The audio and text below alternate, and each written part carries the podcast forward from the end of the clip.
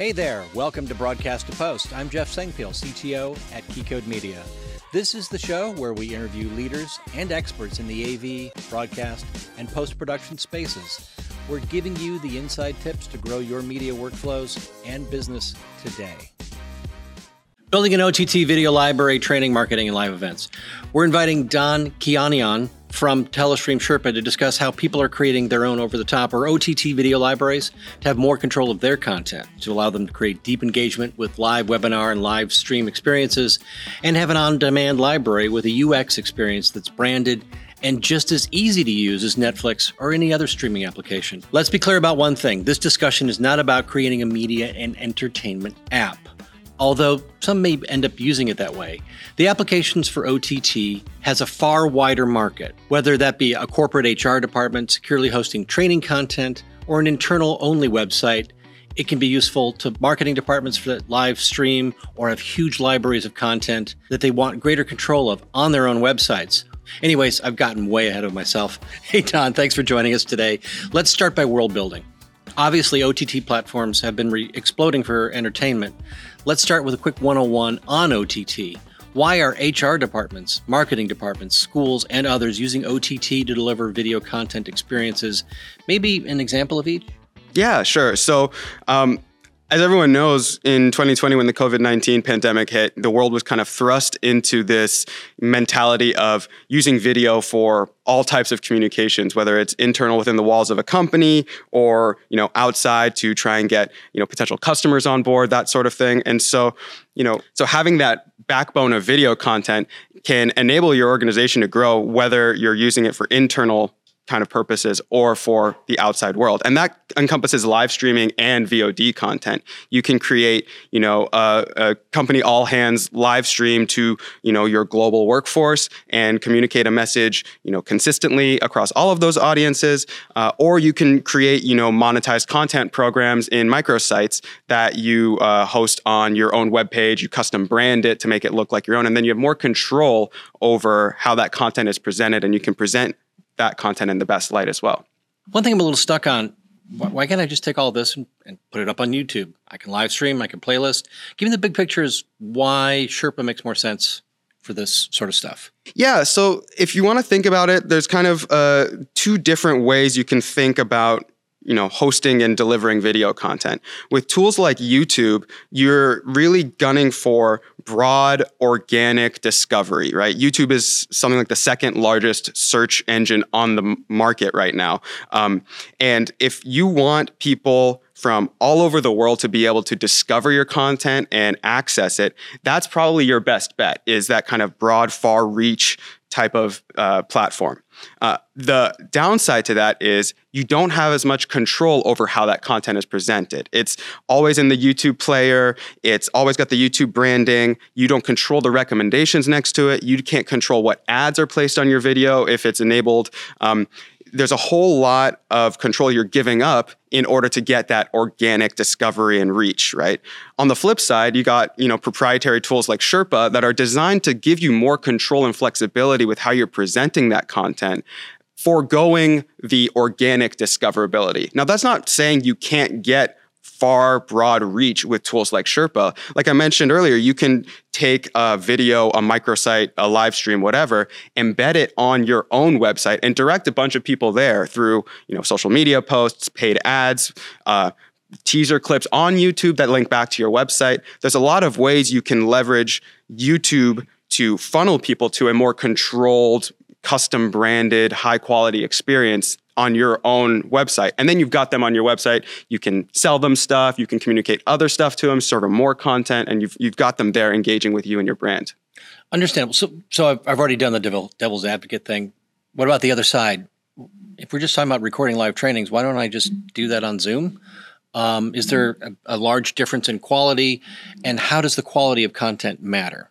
Yeah, so Zoom is is great for when you want to do very kind of quick and dirty type of video conference calls and and you know getting a couple people in a you know a simulated room together and talking about stuff. But the problem with Zoom is that it throttles the quality of your video to kind of sub HD quality. So you're not getting the the true best picture that you could.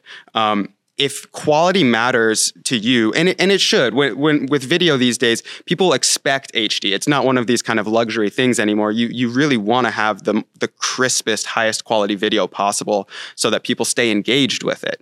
Um, there's nothing worse that than you know being on a video and suddenly you start seeing artifacts and blocks everywhere and you can't see what's happening anymore right um, so having a, a high quality video platform is just just one of the ways you can keep people engaged with your content. And then there's a whole bunch of other kind of overlays and interactives you can layer on top of it that uh, Zoom or other you know webinar providers might not necessarily have. Yeah, macro blocking takes me back to the '90s. It, it was a it was a bad scene. So uh, let me come up with a fictitious scenario and let's run with it. Let's pretend we're a major continuing education program.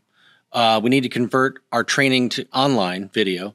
Boss just came in, told us we need to create an OTT experience that complements our documents and in-person training. Um, we're going to start at square one. Um, first, what are the initial steps that the team needs to consider before launching an OTT streaming setup? And I'm assuming it starts with, you know, you got to have the content to begin with. Uh, and a strategy for it, but also maybe considerations of how this fits into my website, uh, an LMS, the learning management system that some education folks have, or other systems. Yeah, like you said, the first step is getting the content. Um, you know, like I said, there's there's tools like Zoom out there if you don't care as much about the quality, but you really want to try and get as much high quality content as possible. And so there are a lot of modern uh, webinar providers or video platforms that have some of that content creation aspect built into them, right? You can, you know, host a live stream and that live stream is automatically recorded so that you can clip it out into VODs for playlists and microsites later, for example. Um, once you've got a handle of your content production workflow, what type of assets you want, how you, how you want to present them is really the next step, right? Whether you're, you know, embedding just a single video asset on your web page so that people uh, engage with that and that alone. Uh, or if you want to create a whole microsite and have a curated content consumption journey that your users are following down. You could have, say, a live stream that is kind of an entry point for people to in, learn more about this training program and what they expect to uh, gain in, as part of it and the certification they might be getting from it and that sort of thing. And then funnel them from there into a playlist of related content on the specific subject matter they need to be certified in, for example. Um, you can host these, like I said, on you know owned websites by embedding them, you know, with HTML, CSS, JavaScript, you can custom brand it to look however you want it to look and really create an immersive experience, which is really important when you're doing certification and continuing edu- continuing education because if your students aren't engaged with the content, they're not really learning anything. And so that certification that they're getting isn't really valid. Um, so beyond how you present the content, having tools in place to measure and ensure that people are actually watching it and engaging with it and paying attention. That's also another key kind of decision point you have to make when you're planning out these types of certification and continued education programs. It, it sounds like it's really talking about the best practices for doing this. So, a follow up are you going to need a separate team to create this content? Is this just going to be one new role or multiple? Yeah, it depends on your ambition, right? I mean, I've been in uh, uh, I've been a single marketing person in a company who's responsible for all of the content production, and you know I've had to find you know scrappy ways of getting it done on my own, right? Uh, but if you've got a, a, team of people, or even like one or two extra hands on deck to help you produce the content, then that makes obviously it a lot easier, right? So um, tools like Sherpa, for example, allow you to just pop open your webcam, hop into a, a, live stream, have that live stream be recorded. You can download that VOD after, plop it into an editing workflow, take out little clips, and create your you know VOD content library from there. Um, or if you have cameras and a crew, you can go out, you can film the stuff, you can edit it, produce it however you want, and then bring it into your kind of content from there. So if you need to fix it in post, yeah. there's ways to get there. Um, so we've got a team that wants to create the live streaming experience with, with Sherpa, and it's going to go beyond that Zoom meeting or a YouTube live. What are the types of tools available to make live streaming a more interactive experience? And secondly, how do we make sure everybody's paying attention? Yeah. Yeah. So, like I said earlier, engagement and interactivity kind of come hand in hand uh, when it comes to live content. And there's a lot of like table stakes, kind of baseline features that have been out in the market for a while now that um, people kind of expect when it comes to these live streams. Things like you know Q and A, uh, polls, uh, being able to like raise your hand if you want to submit a, a, question, that sort of thing. Um, but taking it a step further, you want to look for other ways of not only fostering interaction with your viewers, but also tracking how engaged they are as they go through a video. So for example, you know, Sherpa has this feature called checkpoints, right? Where it's non-obtrusive, you've got a, a, live stream going and a little checkpoint slides in in the lower left corner that says, are you still watching? And it's on there for say like 10, 15 seconds. It pops up once every five minutes across the span of a one hour video. And the person who is viewing the video, they click on OK and it slides away, or if they don't click anything, it slides away, it's on its own. But on the back end, the producers of that content can look at the analytics report and see, okay, of my 500 viewers, uh, only 75% of them clicked all of the checkpoints, meaning that 25% of them kind of lost touch with the content at a certain point. And then you can see which specific checkpoints they missed. And so you can say, okay, everyone missed the last three. So people stopped watching at this point for some reason. And you can tie that all back to the video and see what it was that was resonating more with people and what wasn't resonating with people and causing them to tune out. Interesting. Um, that that's that's a new piece I've heard. It's always just you're not paying attention. Let let's stop. Yeah. Netflix does that to you all the time if you're trying to binge.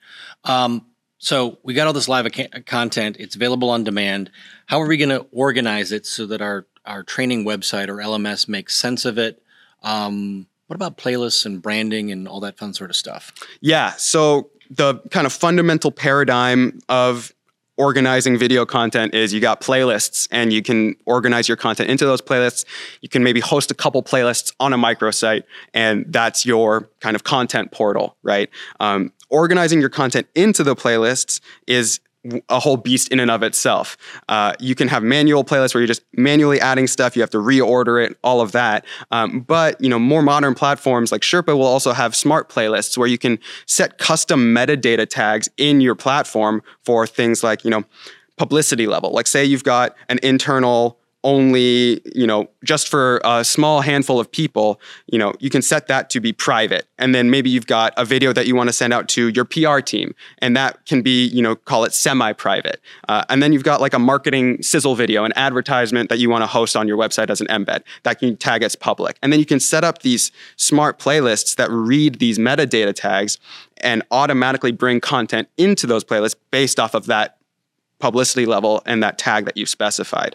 But, you know, the other thing, especially with YouTube, that's a real kind of thorn in the side of many content producers is if you've posted a video on YouTube and you need to make a small change to it, you're kind of out of luck. Your your your video links will break. You can't replace a video file. You have to relink everything and you got to reorganize everything and, and, and it's just a big headache. Modern platforms will let you up load replacement video files to the same asset in your content management system and it'll take hold across all embeds everywhere it's it's located and that link never breaks. And that's one you know way of really taking the stress out of building these kinds of content experiences. And then obviously, like you mentioned, the branding is a huge piece of it. You know, adding custom branding like logos, fonts, colors, that sort of thing is a great way of just injecting your brand and getting people immersed in the content.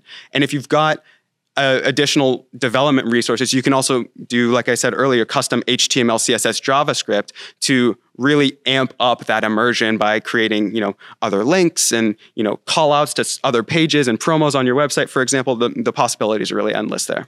So we, we talk about endless possibilities and the way to get it out to a lot of people. A lot of my life is spent keeping people from being able to see things. So if we're going to be making a private OTT library, we not only want to have the right people with the right credentials access our live and on demand experience, but how do we, you know, work with, you know, like SSO, single sign on providers to make sure that the, the login experience is correct? And what other security measures are we going to need to think about here when it comes to protecting this content? Watermarking, forensic watermarking, that's, that's a favorite of mine, you know, et cetera. Yeah, security has become a huge sticking point for many people these days, whether it's data privacy or content access, that sort of thing. So, um, making sure that the platform you have in place has some of these baseline security measures is one of the the best ways of just making sure at least some of those bases are covered right off the bat. Um, two factor authentication has also become almost you know table stakes for whatever app you're accessing especially if you're in the corporate scenario right? So making sure that your platform can also integrate with your two factor authentication provider as well is a big way of making sure that your content's not getting accessed by bad actors. Um, on the you know more you know granular side of the security things, like you mentioned, we've got you know watermarking that can bring in a viewer's IP address and overlay it on top of the screen, so that if they decide to try and screen scrape it and send it out when they shouldn't, their IP address, their name, their email, whatever is is embedded in that screen recording. So if it makes it out into the wild, you can trace it back to that point of origin and take any disciplinary action you might need to.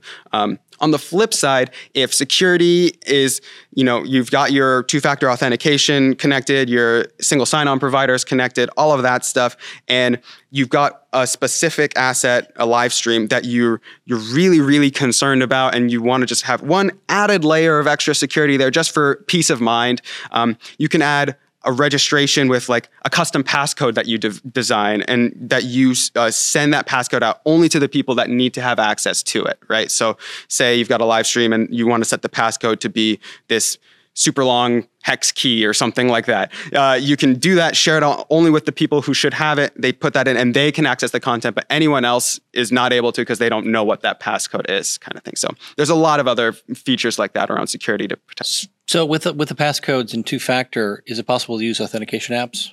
Yeah, you can integrate with things like Okta, um, you know, uh, Janrain. Um, you know, the the possibilities are endless there. Yeah. Awesome.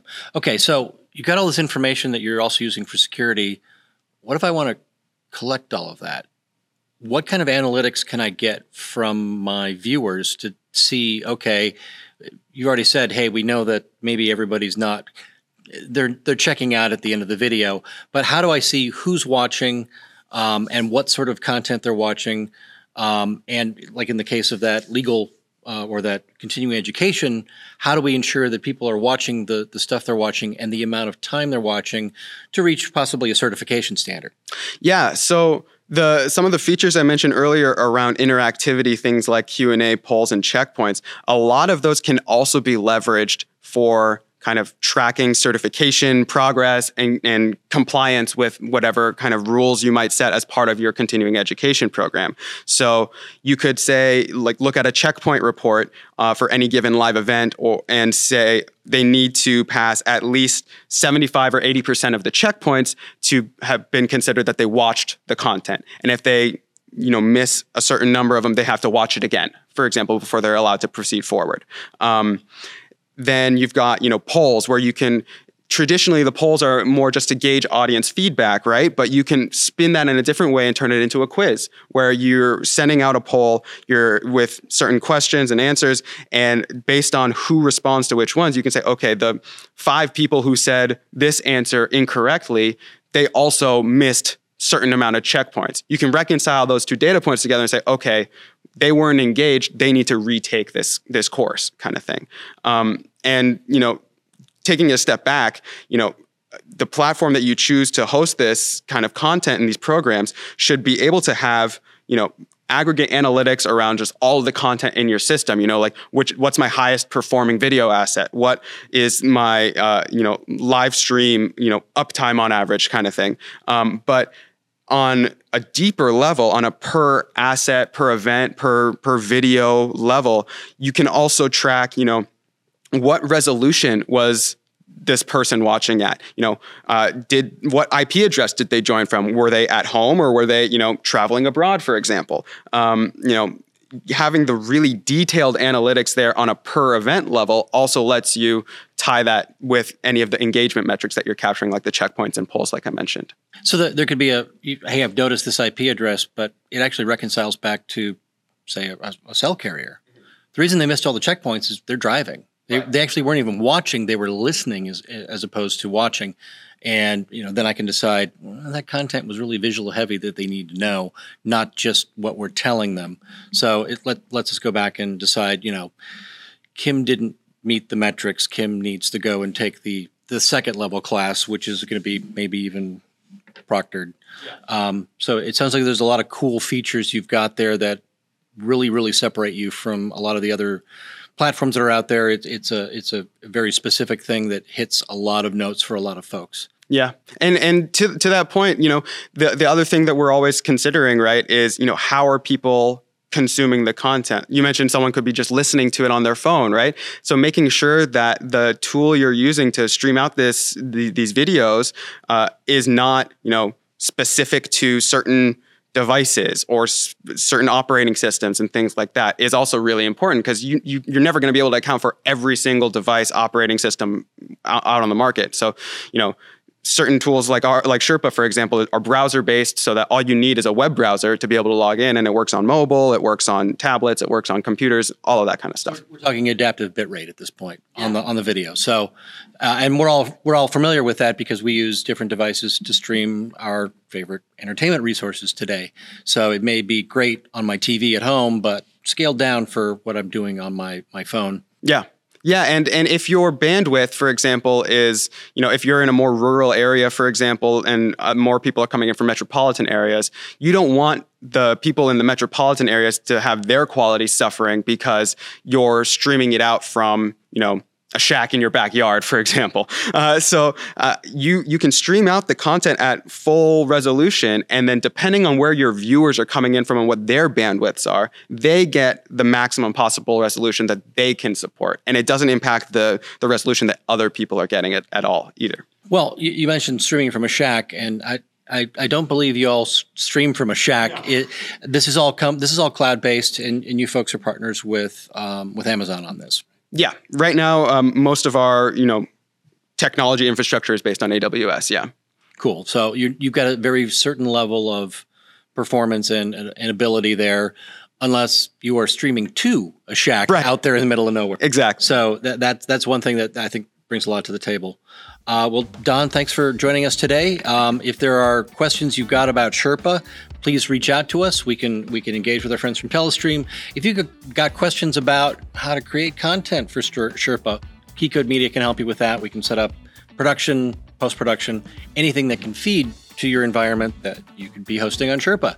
Don, again, thanks for joining us today. Thank you. Appreciate it. So, obviously, if you've been watching us on the live stream, you've got a lot of questions. Please get those collected get them in on the normal chat features. We'll be collecting them and be back in a couple minutes to go over your questions.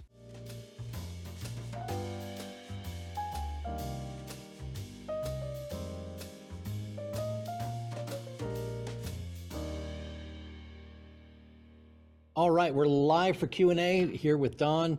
Uh, we had a little bit of time to, to scooch the camera over, grow a beard, get Don home.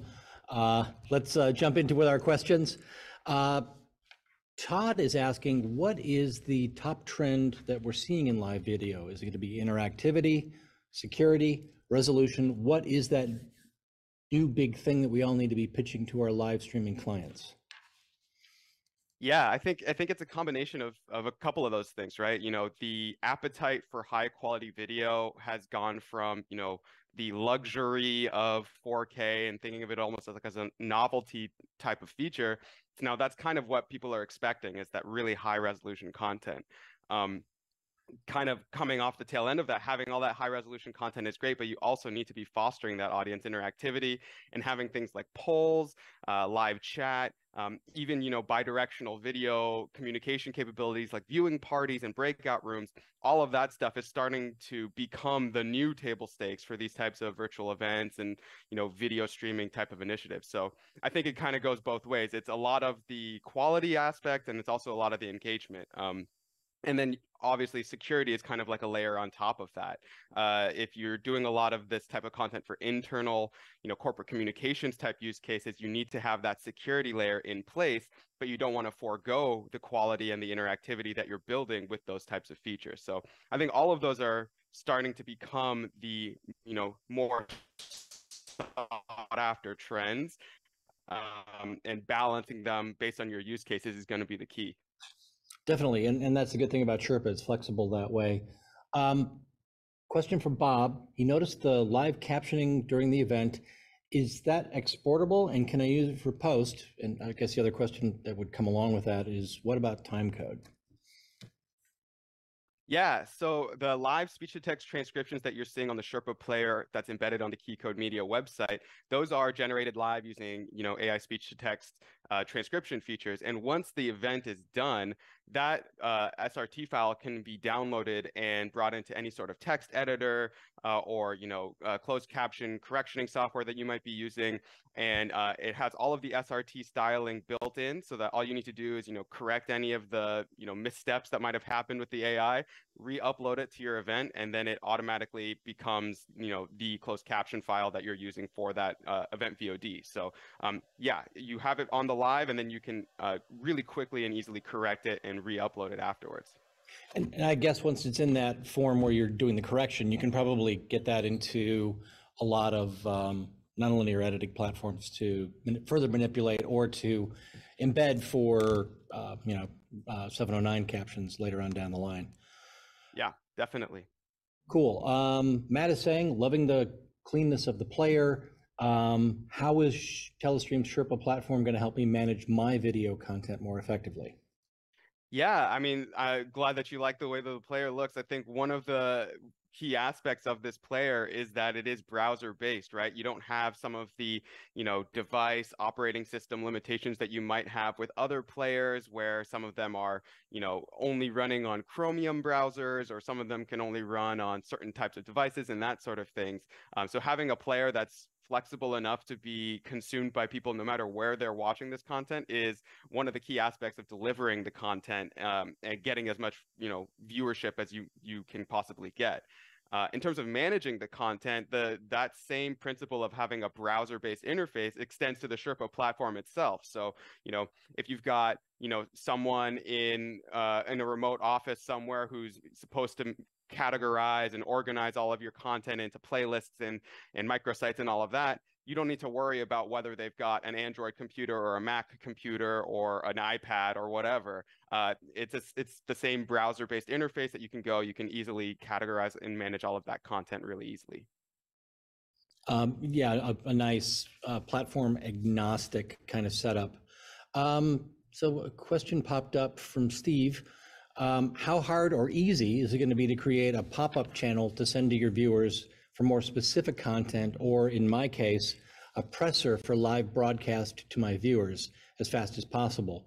Sorry for the two-part question. No problem, Steve. No problem. Yeah, no, I think it's it's interesting, right? So Sherpa as a as a platform has a lot of features that uh, really enable the use of video for both internal and external contexts and use cases, right? So if you're using for, you know, internal communications, like I mentioned earlier, you want to have that security layer in place. You want to have, you know, maybe registration, two-factor authentication integrations, that sort of thing. And you can have uh, smart playlists that are uh, categorized based off of tags that you set where certain internal only content that you tag as such automatically get filtered into those playlists and served to your uh, appropriate audiences and not out to the general public. Um, but if you want to do like uh, a news press broadcast type of thing, you could just as easily spin up a live event or a hybrid simulated live to live event kind of experience and um, open that up to the general public, embed it on a third party website, uh, strip away some of those security uh, factors that you might have for your internal audience, and make that as publicly accessible as you might want it to be. And that can also be tied to smart playlists and uh, you know dynamic updates of microsites and that sort of thing as well. So really, it all comes down to how much manual work do you want to put into uh, curating and organizing the experience for how your viewers are consuming the content or do you want to make it as you know automated and frictionless as possible where all you need to do once you start a live stream or upload a vod con- uh, asset is set your tags for your visibility who your audience is uh, and then let the uh, the automation powers it be filter it into the appropriate smart playlists and into the microsites and get it out to your audience Awesome. I think we've got like 80% of this question answered, but Andy was wondering, can Telestream's Sherpa solution help me monetize my video content across different platforms? Absolutely. Yeah. So, uh, one of the great things about the Sherpa Stream platform is that it is fully API based. Like the whole platform is built on this robust set of platform APIs. So you can integrate it into a whole bunch of other tools and systems that you might have in place. Say you have a, a CRM system like your Salesforce or, or a paywall system that you're using to collect payments or registration for like training and certification courses, for example, and that sort of thing. Um, you can easily integrate those systems in with Sherpa and like I was mentioning earlier with the smart playlists and the security layers and all of that, define who gets access to what content based on their purchase history or their watch habits and things along those lines. Um, one great example that we've seen is, you know, this uh, large certifi- certification body uh, uses Sherpa for their training uh, programs and their certification programs, and they only provide the next asset in that certification program once someone has completed the previous one. Um, and obviously they have to pay to get the whole, you know, certification curriculum, right? You have, you pay your money, you get your access to your certification curriculum, and then once you go through each asset in the curriculum, you get to progress through that until you ultimately get your certification at the end, right? Um, so having Sherpa tie into the paywall and the CRM system allows them to say, okay, this person paid for this curriculum. So we give them access to the whole playlist or microsite, uh, but they've only completed the first uh, video in the series. Once they complete that that first video and maybe we have checkpoints in play to track how engaged they are through the video or polls and q&a or other types of engagement features to really granularly track how much of the content they actually watched and not just skimmed through in order to get through the certification kind of thing then you can say okay they passed all of these uh, checks. They checked all of these boxes. Let's give them the next video in the series, and then just really easily, dynamically give that up to them once it makes the most sense for them. And I can't think of anyone who would, you know, just skip through to get the certification at all. That would never. No, happen. no, never happen. Never, not once. Yeah. Um, so I, I, think that also answers a lot of uh, Lindsay's question about um, how Sherpa integrates with other systems and technologies that they're using in the business. It's it's it's API driven there. Yeah, and there's also, you know, built in kind of ways that you can monetize your content within Sherpa as well without necessarily tying it to these API connections if you don't have that, you know, technical aptitude and and you know the the appetite for doing some of the, the that integration work.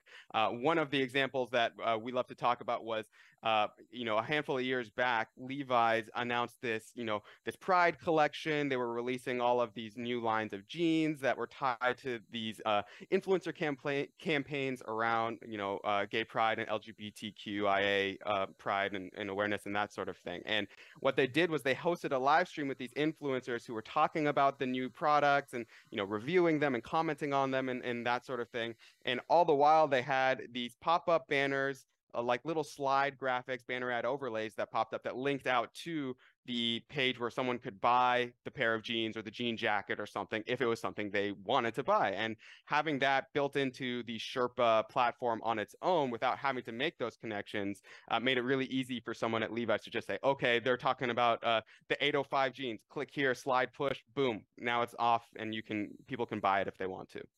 And, that was the whole promise that of, of, third screen or second screen that we always had as we got into um, over the top delivery years ago. So you, finally brought that to fruition.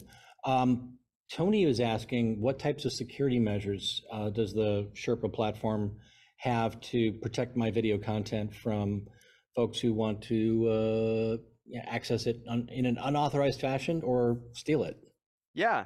Yeah, there's a number of ways that Sherpa helps protect your content, right? There there's kind of two ways you can look at it. There's the like the actual protecting of the content and trying to make sure no one gets access to it who shouldn't have access to it. And then there's a whole flip side of the coin where, you know, worst case scenario, let's say someone does get access where they shouldn't and they are going to kind of screen scrape it or record it with their phone or something so they share it out to the general public. And how do you take corrective action once that has happened, right? So uh, on the first side, uh, we've got some of those security integrations, like I mentioned, you know, two-factor authentication. You can have uh, registration forms with unique passcodes that you set, and you only give those passcodes out to the people who should have access to the content. Um, you can have you know domain publishing restrictions you know whitelisting and blacklisting all of that sort of thing um, and then you can also integrate it with your corporate security protocols like saml sso ldap all, all of those kind of high-end security features that you see at a lot of these big companies have that directly tied into sherpa so you can say okay only this active directory group gets access to the town hall meeting every month or something along those lines um, so that's on protecting the access to the content. But let's say the, the, the unthinkable happens and someone gets access where they shouldn't have, right? Um, we also have in Sherpa the concept of watermarks, where you can have these custom, personally identifiable watermarks as overlays on top of your video that are either visible or invisible, meaning you know they they pop up between frames or they're just clearly visible there on the player, um, that allow you to pinpoint exactly where that leak happened. So you can overlay an IP address, you can have someone's email, uh, you can have uh, their name, a whole bunch of you know dynamically generated, personally identifiable information that you can overlay as watermarks, so that if someone is accessing that content when they shouldn't be and they're sharing it out, you can always trace it back to who did it and take any sort of corrective action you might need to from there. And that even covers the people with, you know, camera shooting the, the screen where the playback is happening. That's one of the things that most people, uh, overlays are really the only way to, to, to flag that kind of content. Um, Julian is asking, not sure if you mentioned this in the past, but do you need a live production switcher to push a feed to Sherpa, or can Sherpa do live directly on the platform? Yeah, you you don't need a live production switcher or a software-based switcher or any of that to get a piece of video live with Sherpa, but you can, right? So with Sherpa, we have uh, this concept of multi-presenter where you can, you know, just flip on a webcam, uh, send a link to any, you know, panelists or guests who might want to join. They flip on their webcam, and that automatically feeds your multi-panel session into Sherpa, kind of like you know a zoom type of experience where it's stripped down you don't get a lot of branding and a lot of uh, these you know higher end production creative type of uh, aspects to it um, but you're able to go live with your message in an instant without needing any sort of stream keys or encoder settings or anything like that. Sherpa takes care of all of that for you. Um, but if you do have a piece of software like wirecast or if you have like a wirecast gear machine that you've got connected uh, you can easily feed that into sherpa with just an RTMP uh, stream key in in, and then you can add all of that additional production value to get your multi-camera shots, your lower thirds, any graphics, you know, stock media inserts, all of that kind of stuff. Um, so really, it just comes down to uh, what your ambition is and what your appetite for incorporating some of those higher end production elements are. Or, or what gear you have. We are currently feeding this entire webinar from a TriCaster. I've got a TD right. over there. Um, and you know, we've got DDR playback that's coming in as part of this as well. So those are pieces that you can use. You could use stripped down inside of Sherpa or whatever, what, however complex you'd like it to be is how complex you can get it to be.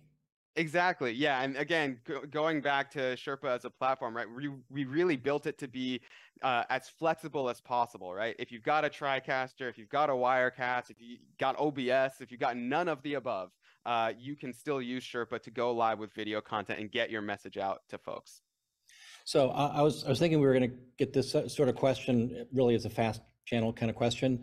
Uh, Nadim is asking, uh, is there dynamic ad insert insertion that can take place in the OTT live stream?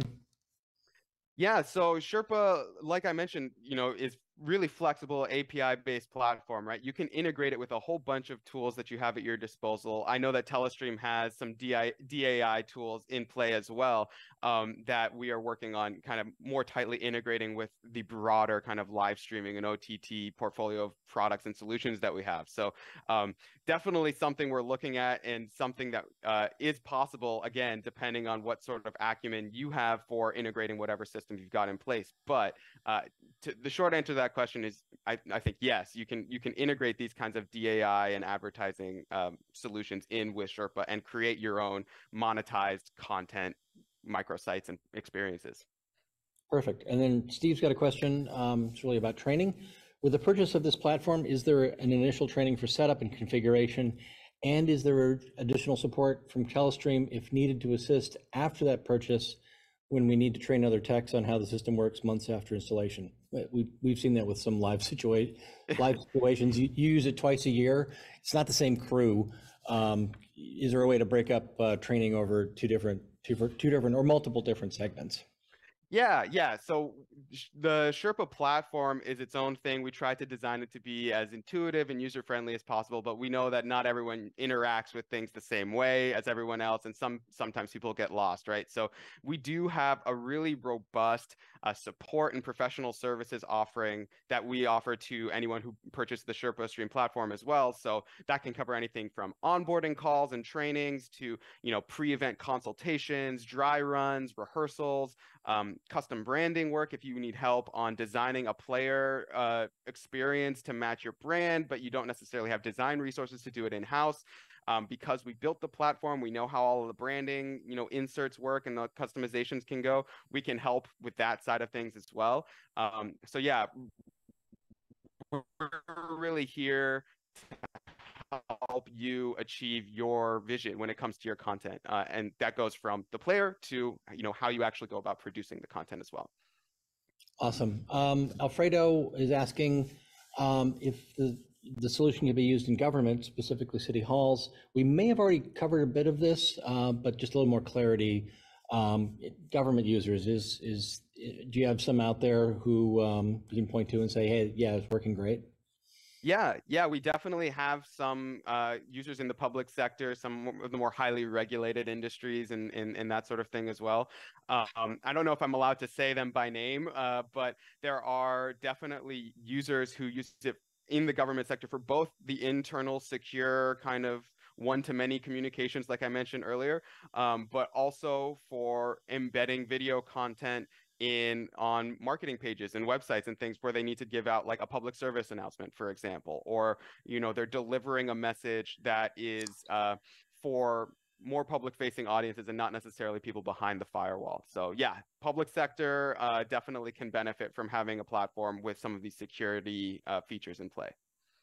Awesome. Uh, so one last question here from mike. Um, how is the Sherpa solution ensuring that my video content is optimized for all these different devices and platforms where it might be showing up? Yeah, so whenever you're live streaming or delivering video content from Sherpa, Sherpa automatically creates the uh, adaptive bitrate ladder of renditions for it, right? So uh, whatever your bandwidth is as a viewer, you will get the highest resolution possible uh, that your system will allow for. Uh, and it won't impact any of the other viewing experiences. It doesn't impact the production at all. So, you know, for example, if the bandwidth over at Key Code is, you know, super open and you're able to stream out in 1080p 4K content, if someone has uh, the bandwidth to be able to bring that into their machine, they're going to get the highest resolution content possible. If someone is, you know, on their phone in, you know, in between cell networks, not doesn't have reliable Wi-Fi coverage, that sort of thing, they might get, you know, a sub HD stream. Um, but the minute they get access to a, a more robust connection, that'll ratchet up to whatever that device can allow for. So basically, same dynamic content quality that you'd get on a Netflix or something. So exactly, yeah. I think we're good to go there. Don, thanks for joining us today to, to, to knock out these questions and, and talk about Sherpa. Um, if anyone else has other questions about Sherpa, please don't hesitate to toss them in the in the chats, and we'll be able to get answers back to you. And if you're interested in taking a look at Sherpa as your platform for delivering content to all of your users, uh, please drop us a line here at Key Code Media. We'd love to talk to you. Thanks again, Don. Thanks for watching Broadcast2Post. Please make sure to subscribe to the podcast to receive future episodes. Follow Key Code Media on LinkedIn, Twitter, Facebook, or Instagram to receive news on additional AV, broadcast, and post production technology content. See you next time, folks.